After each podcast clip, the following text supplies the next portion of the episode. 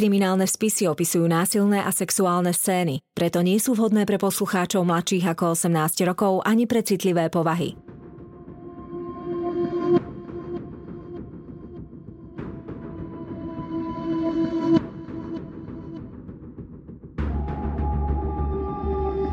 Spáchali ťažký zločin a pred spravodlivosťou sa im nepodarilo skryť. Na ich prípadoch pracovali len tí najlepší vyšetrovatelia. Každý z nich má v policajnom archíve svoj spis.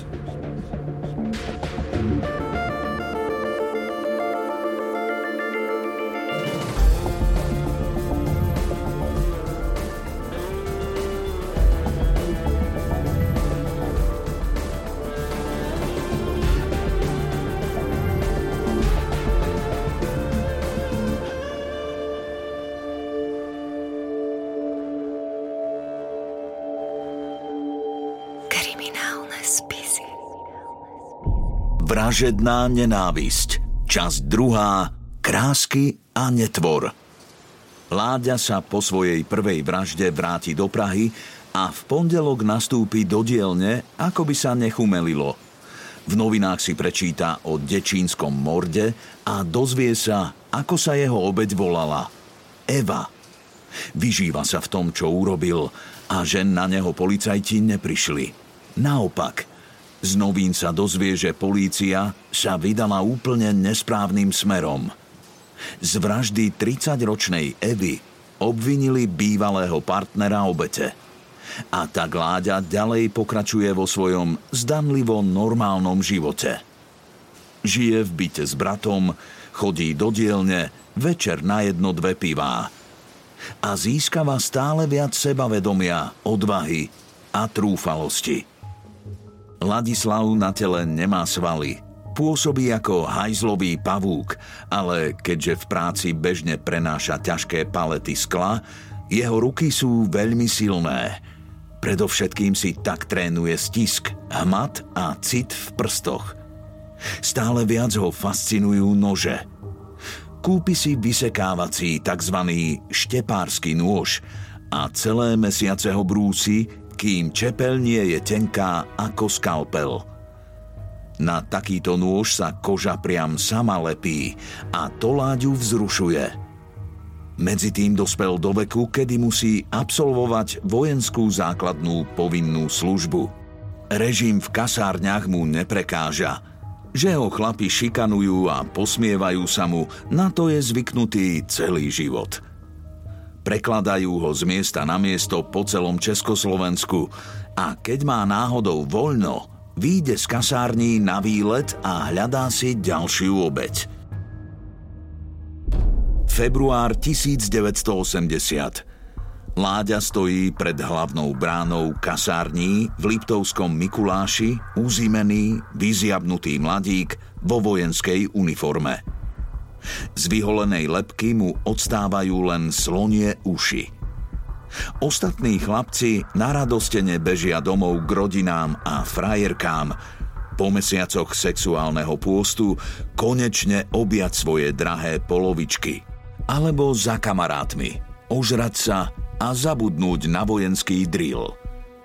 Presne to isté plánuje aj Láďa – s tým rozdielom, že on nemá frajerku, nemá kamarátov ani rodičov. Má v sebe len nakopených tíč a hnev, ktoré chce niekde vyventilovať. Pomalým váhavým krokom sa vyberie smerom k železničnej stanici a vráti sa do Prahy. Nejde ale domov. Zostane na pražskej stanici a opäť sa rozhoduje, kam sa vyberie – na tabuli chvíľu číta názvy miest. Vlak do Dečína odchádza o pol tretej ráno. Telom mu prebehnú zimomriavky, pretože to je práve miesto, kde prvýkrát zabil. Už na stanici si všimne krásnu mladú ženu s dlhými vlasmi. Na jeho zlosť je však v spoločnosti partnera. Obímajú a boskáva vysoký svalnatý muž v uniforme – profesionálny vojak, poručík. Láďa si dvojicu obzerá s nenávisťou. Toto je presne ten typ chlapa, ktorým on nikdy nebude. Mužný typ, hranatá sánka, uhrančivé oči, atletické telo. Samozrejme, takto vyzerajú chlapi, ktorí vedia zaujať ženy. Alfa samci. A tá dlhonohá kráska? Ako sa na svojho muža krásne usmieva. Ako ho boskáva hladká, zalieča sa. Láďovým smerom sa ani nepozrie. Úbožiak bez poriadnej sánky a svalov. Samozrejme, o takých žena jej rangu ani len nezavadí pohľadom. Láďa sa znechutene odvráti. Je mu priam nevoľno od žalúdka. Najradšej by ich zabil oboch, ale vie, že proti nemu nemá šancu. Poručík by ho chytil pod krk a roztrhol jedným šmahom ako žabu. Tak si len zhnusene odpluje ich smerom a ďalej sleduje iné ženy, ktoré vyzerajú osamelo. Konečne pristavia vlak. Láďa aj krásna dvojica nasadnú a vlak sa pohne. Láďa prechádza uličkou a dostane sa až do oddelenia pre ženy cestujúce s deťmi. Snaží sa odtiaľ vymotať, keď mu zrak padne do jedného kupé. Rozbúcha sa mu srdce a krvným obehom mu preletí adrenalín. V nočnom kupé sedí tá krásna dievčina zo stanice. Ale kde je jej svalnatý partner? Láďa rýchlo pobehne chodbičkou a vyzrie oknom – Poručík v poslednej chvíli vyskočil z vlaku a teraz máva svojej kráske. Láďa vie, že to je jeho šanca. Podlomia sa mu kolená od návalu chtíča, no uvedomuje si, že sa pohybuje na tenkom ľade. Musí byť opatrný. Hoci je noc, vo vlaku sú stále cestujúci. Treba vyčkať, ako sa situácia vyvinie – Zostane stáť v chodbičke a nenápadne pozoruje ženu v kupé. Kráska si vyloží nohy, prikrie sa kabátom a vytiahne knihu. Dlho si číta. Až po pol hodine cesty vstane, otvorí dvere, výjde a kráča priamo k Ladislavovi. Ako keby bol vzduch. Ani o neho nezavadí pohľadom – len sa nedopatrením obtrie bokom o jeho telo. Zostane po nej závan kvetinového parfumu, medové voňavé pížmo, ktorému vlieza do nosa. Chlapec hlboko vdýchne vôňu a vydá sa za ňou. Žena smeruje na toaletu. Dvere sa za ňou zatvoria. Toto je jeho príležitosť. Obzerá sa nikde nikoho Vyberie z vrecka kľúč FAP a opatrne, vycvičenými prstami začne otvárať západku. Trvá mu to len 6 sekúnd. Nerobí to prvý raz. Stisne kľúčku a jedným nárazom dvere otvorí a vtrhne dnu. Žena vykríkne, bráni sa a chce újsť, ale Láďa ju vtisne späť do kabínky toalety, dvere zamkne a okamžite ju začne škrtiť. Najprv bielým šálom, ktorý má žena okolo krku a potom vlastnými rukami. Jej agónia ho vzrušuje. Zas má erekciu, hrá sa s ňou, stláča a uvoľňuje zovretie. Z dievčiny odchádza život a nevládne telo padne do náruče vraha. Prikrie ho záplava dlhých vlasov a vôňa, ktorá z nich stúpa. Musí ju mať. Jemný krk chytí palcom a ukazovákom. Stisne tak, ako keď v prstoch prenáša tabule skla. Pod kožou zacíti puknutie kostičiek. Je koniec. S nevládnym telom je ale ťažké manipulovať v malej kabínke. Posadí mŕtvolu na umývadlo a snaží sa vykonať súlož, ale nevie to. Nakoniec to vzdá Hnevá sa sám na seba. Ani znásilniť ju nedokáže. Aj keď už je mŕtva. Čo to je za chlapa? Rozhodne sa teda aspoň na nevládne telo pozerať a masturbovať. No vzrušenie už nefunguje a keď začne vlak spomaľovať, uvedomí si, že prichádzajú do stanice v ústí nad Labem. Niekto by mohol vidieť, ako vychádza z toalety. Pootvorí dvere najprv len na škáru a keď na chodbe nikoho nevidí, výjde von. Dvere na WC kľúčom zas zavrie do polohy obsadené a rýchlo prejde do inej časti vlaku – Cestou zahodí náušnicu, ktorú ešte stále drží v zatnutej pesti. Prejde chodbičkou okolo mladého vojaka, desiatnika, ale nepozdraví ho. Nikoho si nevšíma. Rýchlo vyskočí z vlaku na perón. Je celý rozochvený. Teraz ho chytia. Určite si ho niekto vo vlaku všimol. Ruky sa mu trasú a na tvári má očný tyk. Zdá sa mu, že sa na neho nejaké ženy pohrdavo dívajú. Ľutujú ho? Nech. Nevedia, kto je v skutočnosti. Hneď by sa tie mrchy prestali smiať, keby sa s nimi zavrel na záchode. Už by si na neho takto nedovoľovali. Mlátil by ich hlava nehlava. Potom zavrie oči a znovu si dokola predstavuje vraždu. Každý detail – Konečne začne na železničnej toalete masturbovať. Je so sebou spokojný. Zabil tú nádheru. Pomstil sa pyšnej kráse. Vytrhol ju z náruče dokonalého muža. Zničil ten vzťah. Keď polícia začne vyšetrovať vraždu ženy v nočnom vlaku, vzbudí to rozruch v celej republike. Z novín sa Láďa dozvie, kto je jeho obeď – 22-ročná Ivona, jedináčik z lekárskej rodiny. Študovala medicínu a v ten večer bola na plese so svojím mužom. Domov do Dečína sa vracala sama, pretože manžel, profesionálny vojak, sa musel vrátiť na vojenskú ubytovňu. Polícia začne pátranie a precíznou prácou z vlaku postupne zaistí množstvo stôp – Zistí, že útok mohol trvať asi 5 minút. Páchateľ obeď priškrcoval a zovretie uvoľňoval tak, aby spôsobil obeti čo najväčšie utrpenie. Postupne policajti nájdu cestujúcich, ktorí v tú noc boli vo vlaku.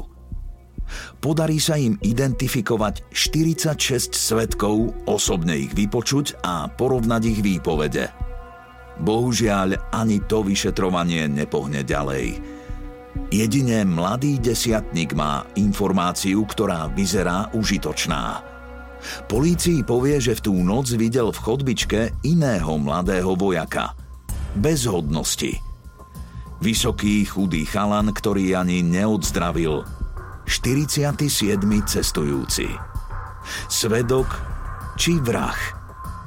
To by polícia rada vedela – Vyhlásia potom to vojakovi pátranie. Dajú do novín výzvu, aby sa prihlásil ako svedok. Ale Láďa je už medzi tým naspäť v kasárniach v Liptovskom Mikuláši. Na polícii sa samozrejme neprihlási, aj keď to chvíľu zvažuje. Trpne, či na neho neprídu, ale znova sa utvrdí v tom, že na neho nič nemajú Prejdú mesiace a vražda krásnej medičky Ivony v nočnom vlaku sa dostane na policu neobjasnených prípadov. Vladislava poháňal sadizmus, ktorý spočíva v ukájaní pohlavného púdu telesným alebo psychickým týraním sexuálneho partnera. Môže to byť teda slovná agresia, štípanie, hrízenie, ponižovanie, škrtenie, bytie, až e, teda môže prísť k vražde. Prvou obeťou bola 29-ročná Eva, ktorá bola trikrát vydatá. Polícia samozrejme hľadala medzi viacerými mužmi, s ktorými v tom čase sa obeť stýkala. Pri kontakte s touto prvou obeťou nevykonal pohľavný styk, len pri nej masturboval. Druhou obeťou bola Ivona a stalo sa to o viac ako rok a pol. Na rozdiel od prvej obete, táto nebola až taká náhodná, pretože si ju vybral podľa krásy. Hovoril, že bola veľmi, veľmi pekná a on teda predpokladal, že inak ako násilím by ju nezískal. A takisto vlastne pri tejto obeti len masturboval. A navyše v tomto prípade sa pripletli do vyšetrovania dve samovraždy. Jeden príbuzný, ktorý sa zrútil pri pohrebe tejto mladej ženy a jeden vlak vedúci, ktorý tesne pred vysluchom spáchal samovraždu. Takže znovu akoby policia mala množstvo rôznych iných stôp po ktorých vyšli a teda zároveň hovorím, tieto prípady nič nespájalo. Treťou obeťou bola neznáma osamelá žena, opäť v rámci nejakej vychádzky z vojenského útvaru išiel loviť, tak to nazýval a teda stretol ženu, ktorú si vyhliadol, ktorá bola sama a ktorú takisto neoslovil, napadol ju sexuálne, ale pri tom samotnom sexuálnom napadnutí zistil, že oveľa viacej ho vzrušuje to samotné škrtenie a tá moc nad obeťou a vlastne pritom došlo k nejakej predčasnej ejakulácii. A nakoniec sa vlastne len zbavil tela, ktoré ale keďže sa vyplavilo až po roku a pol, tak takisto bolo teda v značnom rozklade, žiadne stopy tam neboli a policia tým, že ani nevedela identifikovať obeď, tak nemalo to žiadnu spojitosť s, s nikým ani so žiadnym iným prípadom. Je leto 1980 a Láďa je stále na vojenčine. Vždy, keď má opúšťák, vyrazí niekam vlakom, vystúpi v mestečku a hľadá si obete. Vždy sa musí ale vrátiť späť do kasární, kde si na tvrdej posteli v hlave prehráva detaily vraždy, znásilnenia a popri tom onanuje.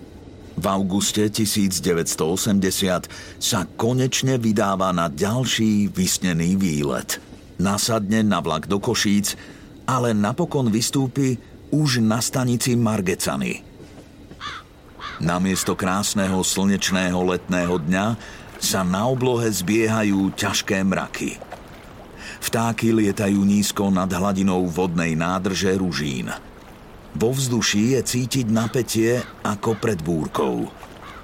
Ladislav si všimne, že na brehu sa prechádza osamelá žena.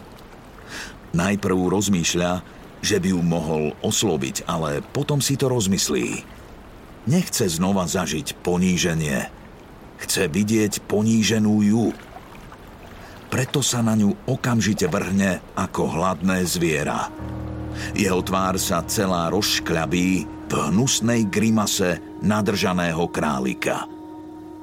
Žena sa úrputne bráni, párkrát ho dokonca škrabne po tvári. To sa mu nepáči. Silné ženy nenávidí. Zvolí osvečenú taktiku. Škrtí ju jednou rukou a druhou rýchlo strháva z jej tela šaty. Žena sa dusí a chvíľami stráca vedomie Vtedy využije príležitosť a už sa ju chystá znásilniť, keď zrazu z ničoho nič ejakuluje. Nepodarený akt znásilnenia ho strašne poníži. Zatlačí silnými prstami a cíti, ako kostičky na krku puknú. Díva sa na ňu s nenávisťou. To ona za to môže. Príliš ho vzrušila a on to nevydržal – keď sa spametá, rýchlo sa poobzerá okolo seba. Okolie nádrže je tiché a prázdne. Počuť len žblnkanie vody. Prichádza búrka a spustí sa silný lejak. Láďa sa musí dôkazov rýchlo zbaviť. Nájde kovový drôt. Zmotá telo obete do polohy pripomínajúcej embryo a priviaže oň veľký kameň – Vyzlečie sa do trenírok a balík ťahá do vody čo najďalej od brehu. Konečne telo klesne k dnu. Vrah spokojne levituje na hladine. Predstavuje si, ako sa pod ním vznáša potopené telo ženy, ktorú práve odpravil z tohto sveta. Na chvíľku sa cíti ako stvoriteľ i ničiteľ zároveň. Len on rozhoduje o tom, ktorá bude žiť a ktorá nie. Nie je žiadny chudáčik, ako si o ňom všetci myslia. Chce rešpekt a získa ho akýmkoľvek spôsobom. Po tejto vražde Ladislavovi opäť stúpne sebavedomie. Sleduje dennú tlač a krimi správy, ale nikde sa nedočíta o tom, čo spravil v Ružíne. Zjavne ešte telo policajti ani nenašli – sú to neschopáci. Túži po niečom viac než doteraz, hoci ešte sám úplne nevie, čo má na mysli. Meno ženy, ktorú zavraždil na Ružínskej priehrade, dodnes nepoznáme. V decembri 1980 sa Láďovi konečne končí vojenská služba – Vráti sa do Prahy, do prázdneho bytu, pretože medzi tým odišiel na vojenčinu jeho brat. Celý byt má sám pre seba. Neumýva sa, neupratuje. V izbách sa hromadí špinavé šatstvo a zvyšky plesnivého jedla. Normálny život Láďu nebaví. Túži len po jednom. Ničiť, trízniť a mstiť sa ženám. 31. januára 1981 sa rozhodne odísť do Brna. Je plesová sezóna a ženy sa mu iste pohrnú do náruče. Možno nejakú niekam pozve. Hlboko vo svojom vnútri však tuší, že si to len nahovára. Jediné, po čom naozaj túži, je vidieť nejakú znovu umierať – Túla sa po zasneženom Brne, len občas sa zastaví v nejakej krčme, aby sa trochu ohrial. Sneh potichu padá na ulice a mestom sa z rôznych podnikov rozlieha hudba. Takto blúdi, až kým sa mu pri jednej krčme nezapáči tmavý parčík. Dá sa tu dobre skryť a vyčkať na korisť. V tom istom čase v inej brnenskej štvrti sa pri zrkadle líči 19-ročná Ivana. S kamarátkou Aničkou sa chystá na ples pracovníkov ZOO do reštaurácie Hviezda. Ivana je mladučká a veľmi príťažlivá. Má okolo seba množstvo nápadníkov a je považovaná za vyhlásenú brnianskú krásavicu. Nestúplo jej to do hlavy – Známi ju opisovali ako priateľské a milé dievča, ktoré bolo prísne a slušne vychované a pochádzalo zo známej umeleckej rodiny. V ten večer sa krásne vyštafíruje, oblečie si priliehavé spoločenské šaty, natupíruje vlasy, nalíči sa a mama jej požičia spoločenské šperky a kabelku – keď sa zjaví v chodbičke a obúva si sexy kozačky a dlhý kožuch, rodičia si dobre uvedomujú jej zjavu. Mama ju poboská, hrdá na svoju krásnu cérku. Vie, že dnes večer Ivana vzbudí veľký záujem u mužov. A možno bude aj kráľovnou plesu. Otec cére nezabudne pripomenúť. Ivanka, dievčatko, Vyzeráš nádherne, ale dávaj si pozor, aby si neskončila v nejakom maléri. A domov nech ťa v noci niekto odprevadí. Nechoď sama, všade bude plno opilcov.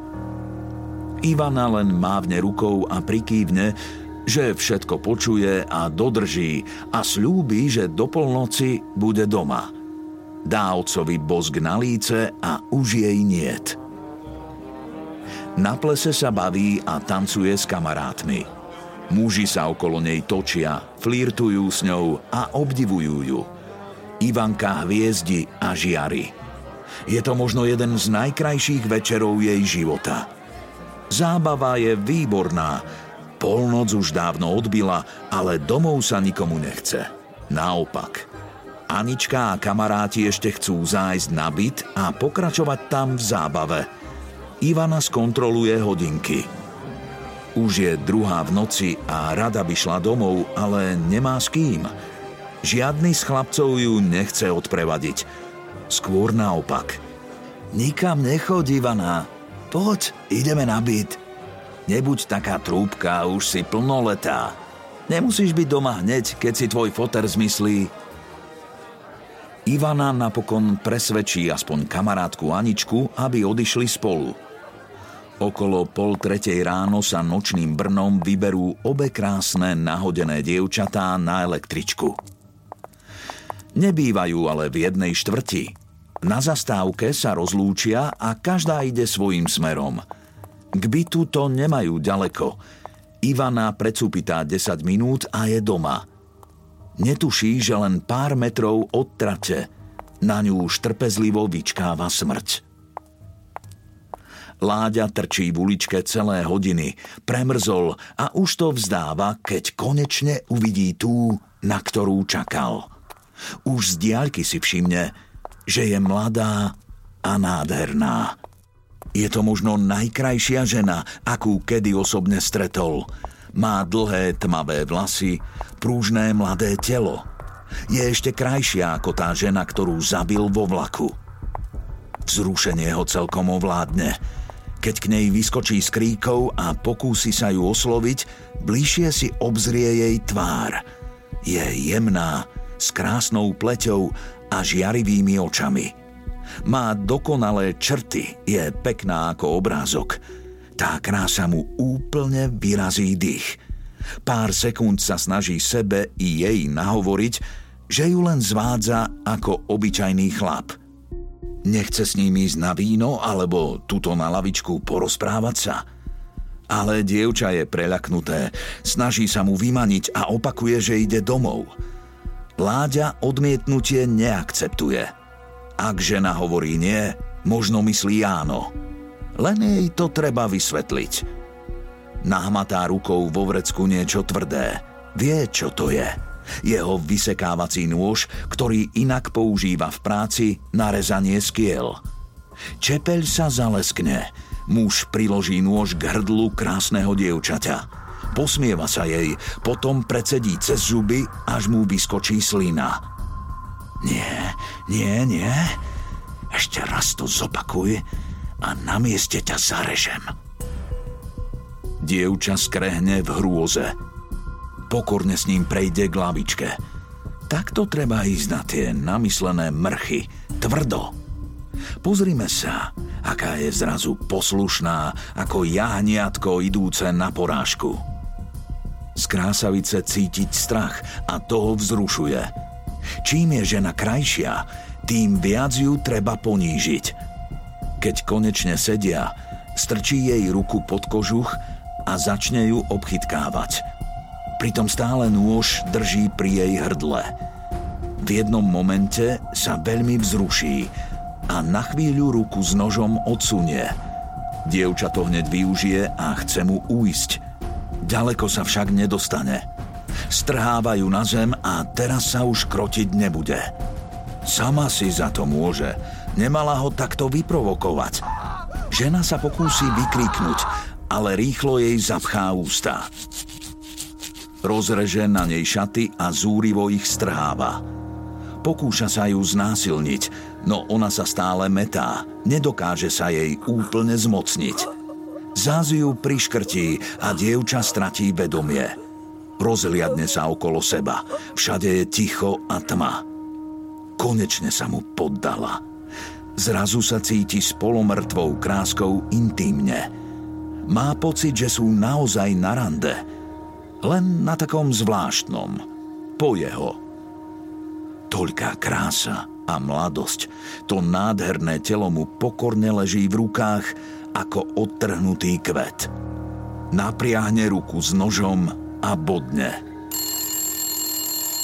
Nasledujúci deň sa na policajnej stanici ozýva zvonenie už o 7.30 ráno. Na druhej strane telefónu je rozrušený mužský hlas – Prosím vás, chcem oznámiť, e, v parčíku pri Konevovej ulici leží nahá žena. Ona je mŕtva. Je úplne dorezaná, je tam strašne veľa krvi, niečo také, takú hrôzu som ešte nevidel.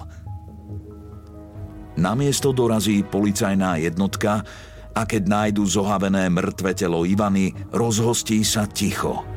Aj tým najostrieľanejším policajtom prebehne po chrbte mráz – Mladá žena leží na zemi nahá, s roztiahnutými nohami, za betónovými kvádrami v kaluži krvi.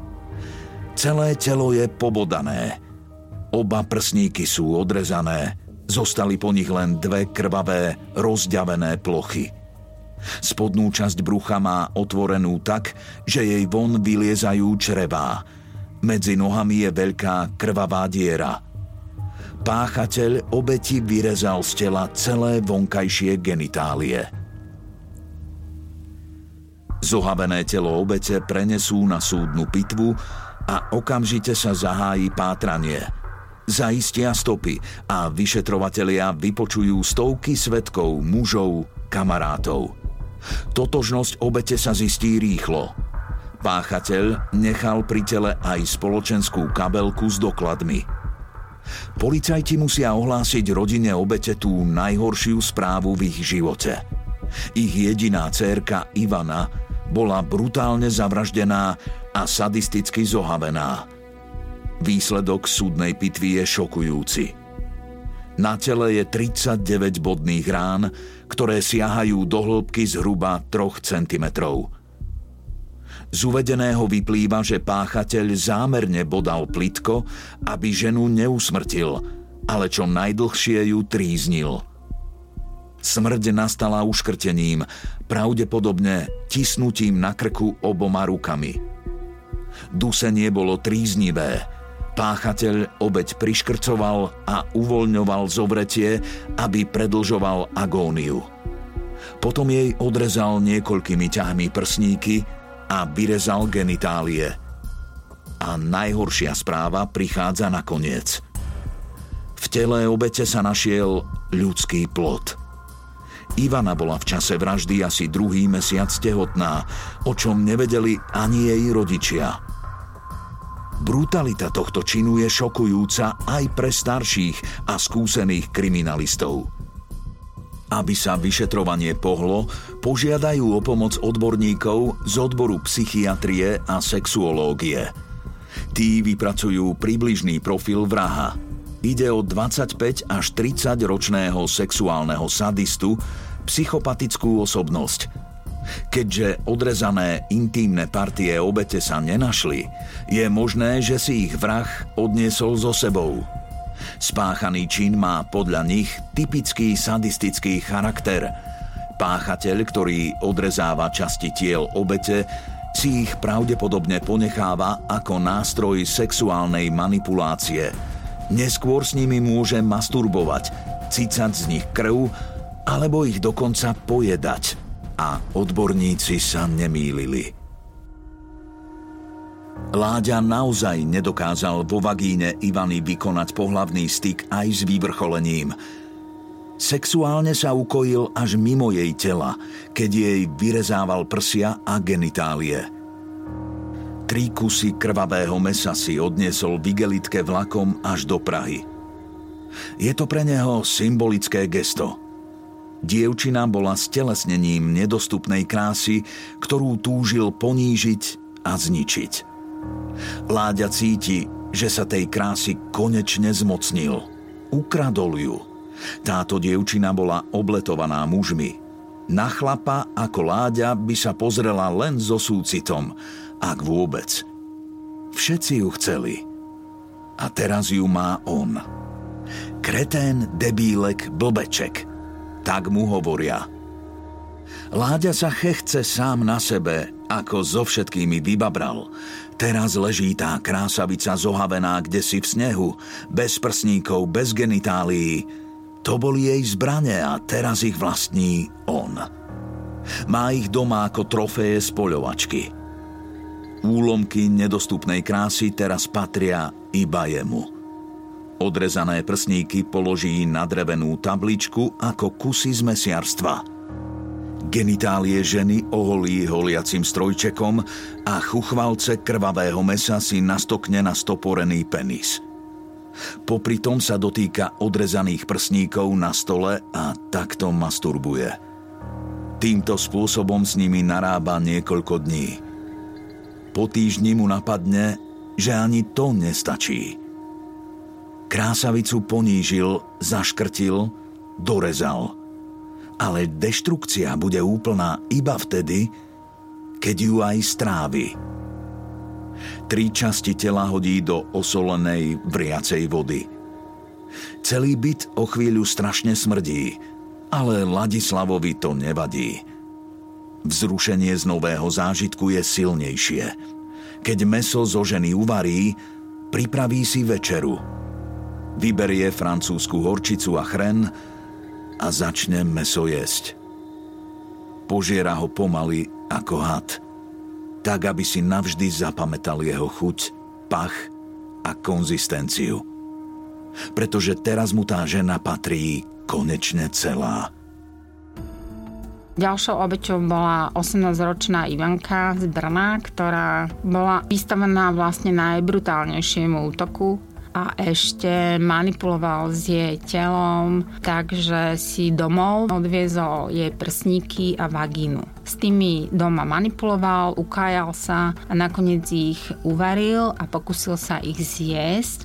Aj keď nemôžeme hovoriť úplne o takom bežnom kanibálovi, aj keď teda fakt neviem, že akým spôsobom sa rozvíjajú tieto chute kanibalské, ale teda jemu to nechutilo tento spôsob manipulácie je, že ešte aj po smrti niečo získam z toho tela, že ešte aj tak mám vlastne tú moc a môžem získať tú sílu fyzickú. No v každom prípade je to, o, bol to veľmi akoby choré správanie, veľmi teda deštrukčné a agresívne. Pri tomto prípade sa pri vyšetrovaní u Ladislava objavil v správaní taký nový prvok a bol to pocit hamby. Aby si teda vyšetrovatelia o ňom nemysleli vymysleli napríklad, že je nejaký hladný tiger, Takže e, niektoré detaily najskôr vyšetrovateľom iba napísal, pretože sa hambil o nich hovoriť nahlas. V rámci vlastne vyšetrovania získal takú pozornosť a takú vlastne okolo seba skupinu sociálnu, ktorá mu nahradila rodinu a bol veľmi stielný v rámci tohto obdobia a užíval si aj samotné vyšetrovanie, pretože pri napríklad rekonštrukcii znovu akoby prežíval to, čo prežíval pri samotnom páchaní trestného činu a, a vžíval sa vlastne emočne do toho celého, takže to vlastne nebolo žiaduce. V bežnej komunikácii bol vulgárny, voči ženám bol veľmi značne teda agresívny a ľudský život, teda v jeho prípade hovoríme o ženách, nemal žiadnu hodnotu o čom naozaj svedčia jeho výroky typu, že e, zapchal som jej tlamu alebo ubral som jej kyslík, odišla mi pod rukami. Znám je jeho výrok keď sa otca postaví, rozum sa mi zastaví. Veľmi zvláštny, primitívny humor, ktorým vlastne e, počas vyšetrovania sršal a bavil sa na tom. A v podstate v rámci vyšetrovania mu ani neprišlo nejakým spôsobom zvláštne, že, alebo teda neprirodzené, že, že sa zbavil ľudských životov. Tá samotná hodnota ľudského života mu prišla až v momente, kedy dostal trest smrti a kedy naozaj pochopil, že ten ľudský život, že má aj on. Správa o sadistickej vražde mladučkej krásky sa roznesie po republike. Ale prejdú týždne a policajti stále nenachádzajú stopu, ktorá by viedla k páchateľovi. Láďa si o vražde číta v novinách a jeho sebavedomie stúpa. Policajti na neho nikdy neprídu.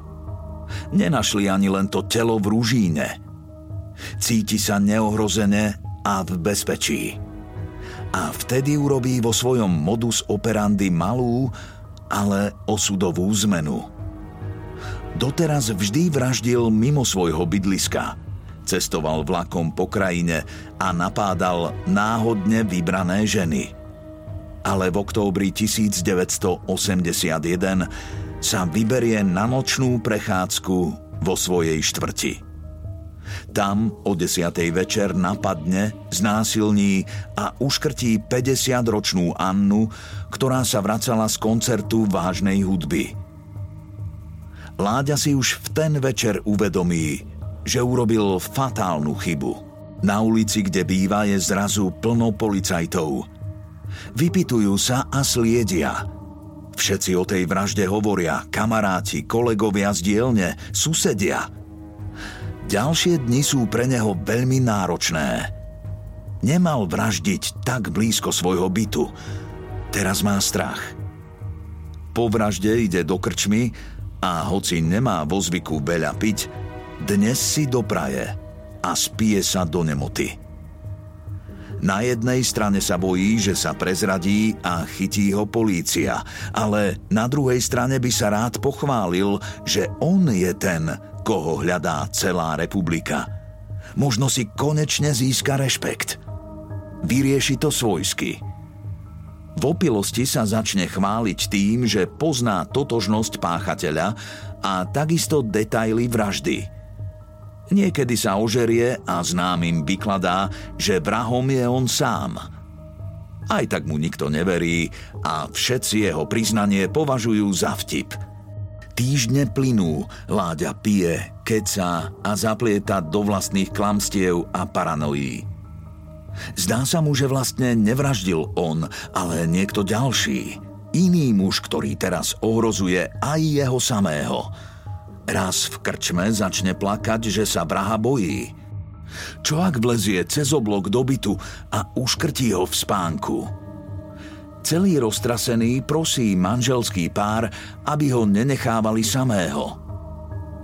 Vezmite ma domov k sebe, aspoň na pár nocí. Mám strach, že ma ten vrah dostane a dvojici sa vystrašeného mladíka naozaj uľútostí a nechajú ho prespať u seba v byte. O pár týždňov u neho niekto zaklope na dvere. Láďa otvorí a tam stojí Jarda, jeho dávny známy. Má oblečené nemocničné pyžamo a vyzerá vystrašene. Je jasné, čo sa stalo. Jarda zas utiekol z psychiatrie – Láďa mu ako vždy ponúkne desiatú a teplú posteľ. S týmto sexuálnym deviantom si vlastne rozumie, majú veľa spoločného. Večer pri pivku sa stočí reč aj na vraždu v motole. A Láďa zas nevydrží a začne sa chváliť. Jardo, ja viem, kto to urobil. Chodí tadiaľto psychopat, ktorý vraždí, Tú babu uškrtil jej vlastnými pančuchami. Aj ty si dávaj pozor. A tu sa kruh uzatvára. Keď Jardu chytí polícia, privedie ich tak na stopu Ladislava Hojera. O týždeň ho prídu zavolať na výsluch. Keď mladíka polícia berie do auta, Nik z jeho kolegov ani len netuší, že tento tichý blbeček je vlastne sériový vrah. A že ho v ten deň vidia naposledy. Ladislav Hojer strávi vo vyšetrovacej väzbe niekoľko mesiacov a postupne sa priznáva k znásilneniam, útokom a vraždám žien po celom Československu. Priznania z neho netreba vymlátiť. Hovorí pomaly, ale rád – Rozprávanie o zločinoch mu spôsobuje pôžitok. Chváli sa svojou brutalitou a o obetiach ďalej vypovedá s chladom, cynicky a bez ľútosti. Ženami silno pohrda. Neberie ich ako rovnocenné bytosti. Zároveň je však v kontakte s nimi úplne neschopný. Keď nejakú stretne, len koktá, potí sa a zabúda, čo chcel vlastne povedať – Samozrejme im to dáva za vinu.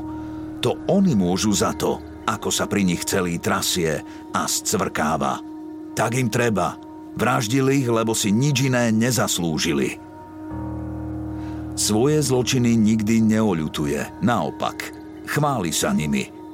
Už má toho na robáši dosť na doživotné väzenie a všetci si uvedomujú, že mu hrozí aj výnimočný trest, povraz – Uvedomujú si to všetci, okrem Láďu Hojera. Ten veselo rozpráva ďalej o obludnostiach, ktoré páchal a tvári sa, že mu je úplne šuma fuk, či ho popravia, alebo zhnie niekde v zariadení pre sexuálnych deviantov. Frajeruje. Tak, chlapci, príde si po mňa drevený spacák. Ja sa smrti nebojím. Všetci tam skončíme. Je mu to naozaj jedno, alebo len vo svojej obmedzenej hlave nedokáže pochopiť, že mu naozaj hrozí trest smrti. Pražská kriminálka na základe jeho výpovedi celé mesiace zhromažďuje dôkazy, zbiera stopy a pripravuje podklady pre veľký súdny proces. Stále prichádza do úvahy aj možnosť, že vrah pred súdom všetko odvolá. Preto je potrebné mať dostatok dôkazov – Ale Ladislav ochotne vypovedá, veci opisuje do najmenších detajlov. Aj keď podľa psychiatrov je jeho IQ len 88, teda na hranici subnormy, jeho slovná zásoba je chabá a vyjadrovacie schopnosti veľmi nízke. Aj tak má jednu výnimočnú schopnosť. Sklenár Láďa má fenomenálnu topografickú pamäť – aj po rokoch si dokáže spomenúť na najmenšie detaily, čo vyšetrovateľom pomáha zaplniť biele miesta. Postupne berú Láďu aj na rekonštrukcie zločinov a zdá sa, že on si tieto výlety užíva. Výjde na čerstvý vzduch, je stredobodom pozornosti a navyše mu policajti dajú aj mladú figurantku, na ktorej má ukázať detailne celý priebeh vraždy. A Láďa to rád a ochotne urobí. Až veľmi ochotne. Pri predvádzaní zločinu sa nedokáže ovládať. A i keď je okolo plno divákov s radou vyšetrovateľov, pri škrtení mladej figurantky sa vzruší a dostane erekciu. Zdá sa, že by bol schopný dievčinu uškrtiť rovno pred zrakmi policajtov. Po tejto hroznej skúsenosti už žiadna policajtka nie je ochotná ísť robiť figurantku. A pri ďalšej rekonštrukcii musia Láďovi dať bábku, ktorá zastupuje ženu, alebo mu asistuje muž, policajt – po niekoľkých mesiacoch je spis konečne pripravený na súdne pojednávanie. Kriminalisti majú silné podozrenie, že Ladislav spáchal aj ďalšie vraždy, nie len tých 5, ku ktorým sa priznal. Ale je tu politický tlak, čím skôr začať súdny proces, vraha potrestať a upokojiť verejnú mienku. Súdne pojednávanie prebieha na Mestskom súde v Prahe – kde hneď v prvý deň Hoyer odvolá svoje výpovede. Ako keby sa prebral zo sna a len teraz si uvedomil, čo vlastne znamenajú jeho priznania a kam až môžu viesť.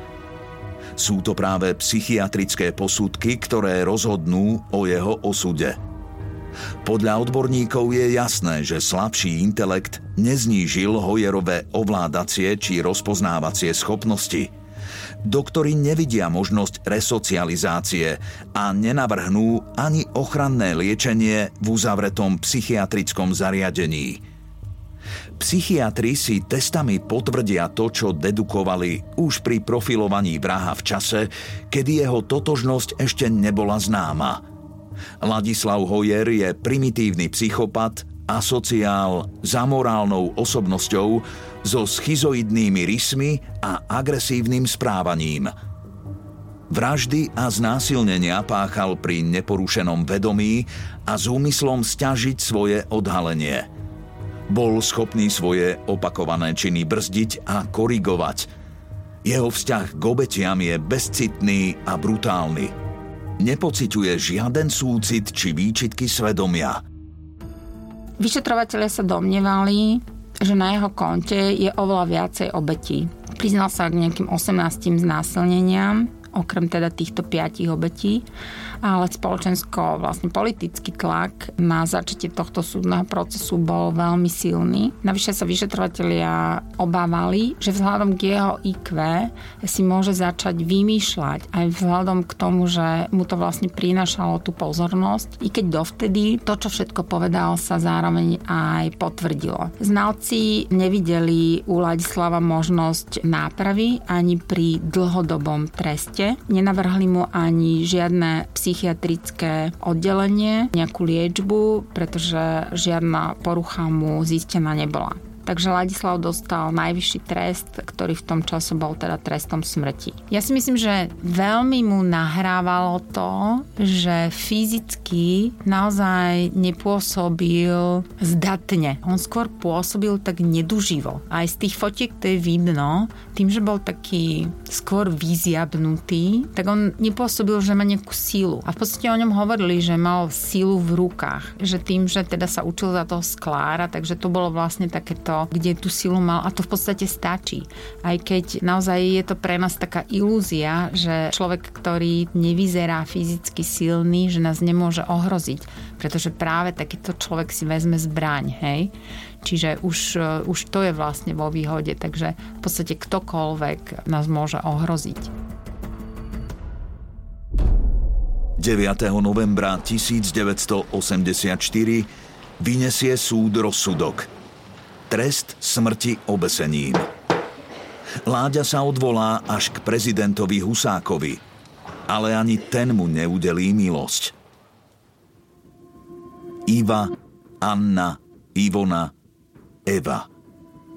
Céry, matky, manželky. Nevinné bytosti, ktorých jediným previnením bolo to, že sú ženy. Umelecká pracovníčka, krajčírka, študentka medicíny. A proti ním zakomplexovaný mladík, ktorý sa mstí ženskému pokoleniu. Všetky ženy majú skúsenosť výsmechu od mužov a chlapcov – Tlstá, plochá, veľká prdel, krivonohá, hnusné vlasy. Aj ženy rovnako ako aj muži zažívajú odmietnutie alebo opovržlivé poznámky. Ale v dejinách našej kriminalistiky nepoznáme žiaden prípad sériovej vrahine, ktorá by sa paušálne mstila mužom za ponižovanie, ktoré jej uštedrili – Sklenár Ladislav, podobne ako dnešní chlapci z mizogínskej incel komunity, cítil nenávisť k ženám. Pretože sa bál ich výsmechu či ignorácie. Šikanovali ho aj muži, ale na tých si nikdy netrúfol. Nebol silák ani hrdina a skončil rovnako potupne, ako žil. Ako sa blížil termín popravy, Láďa chradol a stále viac si uvedomoval, že ho naozaj čaká povraz. Na konci z neho bol vystrašený, trasúci sa ratlík. Kvôli jeho zlému zdravotnému stavu museli popravu dva razy odložiť. Keď ho viedli na šibenicu, pravdepodobne si konečne uvedomil, aký strach museli cítiť jeho obete.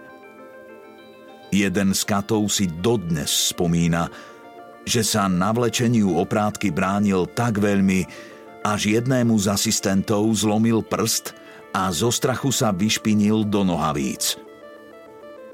Po Ladislavovi nezostalo nič.